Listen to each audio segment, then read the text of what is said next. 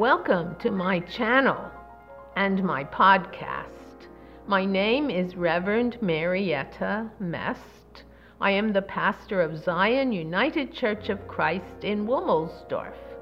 In this channel, you will find that our Holy Scripture comes alive. If you are watching this on my YouTube channel, you may be willing to subscribe. There is no money involved to subscribe, but you will be notified of more content like this podcast. Thanks for finding me. God is here too. Weeds and wheat. So you planted a garden. Exciting. Someone tilled the soil for you. You carefully drew straight lines with a hoe and made valleys on the lines. You planted the seeds carefully, following the directions on the seed packet for distance between the seeds. You gently covered the seeds with the soil you had removed, and it was a day. Now for the sprinkling can to water the seeds. A good day, indeed. There is something satisfying about planting seeds. There is so much promise mixed with waiting. Are the seeds really going to grow? Did you plant them too deep or too shallow? If you planted vegetables, your mind is already preparing your taste buds. If you planted flowers, your mind is picturing how beautiful they will look. For the first few days, you lug the sprinkling can full of water to water these plants, these seeds. And then after a few days, it rains. So you figure you don't have to water them anymore. And for a few days, you are busy with your work and don't get time to look at the garden until it is too dark when you finally get to the garden in the daylight, you have a surprise. Yes, there are tiny green heads showing from your seeds, but something bigger is growing next to the seeds. You are dismayed. These are weeds. What to do about these weeds? Well, in my experience, the weeds need to be pulled from the garden or they will take over and consume all the moisture and all the sun.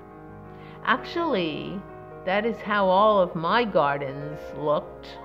I never found time to take charge of those weeds. The seeds I envisioned as little pickles grew to be giant cucumbers hidden by the giant leaves. I always had plenty of huge cucumbers, but never little pickles. Those weeds. The farmers around my home plant whole fields with seed. In the days when spraying weed killer was allowed, the farmers had special big equipment to spray the field so weeds would not grow. I still don't know why the weed killer did not kill the corn or the wheat or the barley or the soybean plants. But of course, now farmers are more careful about spraying weed killer on fields because some of it might soak into the good plants. Also, it can find its way to streams and rivers and kill the plants and animals in the water. But now, what to do about the weeds? Well, believe it or not, the answer comes from Jesus in the Gospel lesson, Matthew 13. He Leave the weeds grow alongside the good plants. In this parable that Jesus tells to make a point about how we should live, he identifies the good plants as wheat. In this parable, Jesus says that the weeds are planted stealthily by the enemy, when everyone was sleeping. The field workers asked the master if they should pull the weeds immediately. The master said, No, not now. If you pull the weeds now, it will disturb the good plants. Leave them grow until the good plants are ready to harvest. Then we will gather the weeds first and burn them. That way we can harvest the good plants, the grain. In the time of Jesus, all the work was done by hand. The stalks and the heads of grain were kept together and made into nice bundles. These bundles were called sheaves. They may have stood in the field like beautiful bushes until they were gathered and brought to the animals. I was looking for pictures to go with this scripture to place on our worship program covers. I found a lovely picture of a wheat field with pretty red flowers scattered here and there. They were the weeds, but so pretty, so alluring. How can they be called weeds? Then I found another wheat field picture with a combine in the background. Nowadays, a combine is a big farm machine that cuts whatever is growing in a wheat field. Inside this machine are separators separating the stalks from the grains of wheat. The grain comes out of a chute into a truck or wagon that is traveling alongside the combine. Great. The wheat stalks come out another chute and are spread on the ground to get real dry. Another machine comes along in a day or so and swoops up the stalks and squeezes them into a bale of some shape. It is then used for bedding for animals. God planned it this way. Engineers designed the equipment. But what about the weeds? Are they mixed with the stalks that are spread to dry? Are they part of the bedding for animals?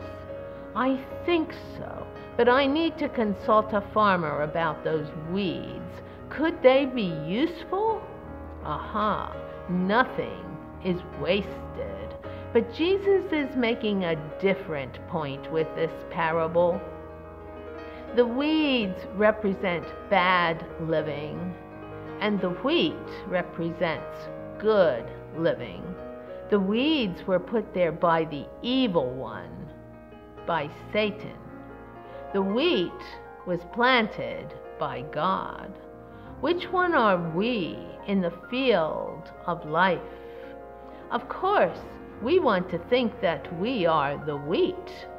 Certainly, we were planted by God. We want to be the ones who will shine like the sun in the kingdom of their Father. The problem is that it is very easy to slip from being wheat to being weeds. Yes, the devil is an expert at luring wheat and making it weeds. Remember those pretty red flowers I found in a picture of a field of wheat?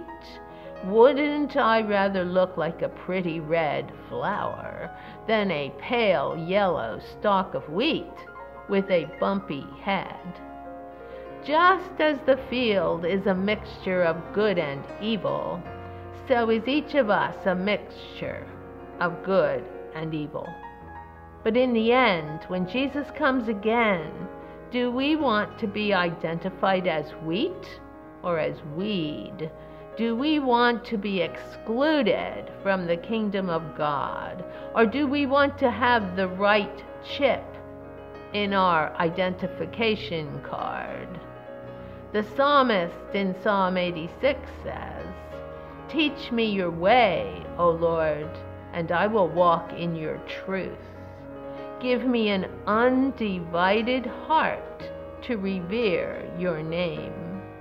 An undivided heart, holy wheat, wholly belonging to God. The psalmist adds, For great is your love toward me. You have delivered me from the pit of death. Yes, the pit of death, the burning of the weeds, not a good experience. Yes, we have this great promise in the psalm. But you, O Lord, are gracious and full of compassion, slow to anger and full of kindness and truth. This is God moving us firmly into the wheat bin, the heavenly kingdom of God. Paul the Apostle writes in Romans 8 that the whole earth is groaning between the evil one and the Holy One. But even nature will be redeemed along with living creatures because we have the promise of redemption, of adoption. All of the division of our souls will be resolved the eventual, fully restored kingdom of God will be one solid field of wheat with not a single, single tiny weed, pure gold. Dear Holy One, thank you for this hope. Amen. Thank you for watching this video and listening to this podcast. I hope you feel a mixture of being peaceful and excited about God's holy word. Consider subscribing and following to be notified of a new session. There is no cost.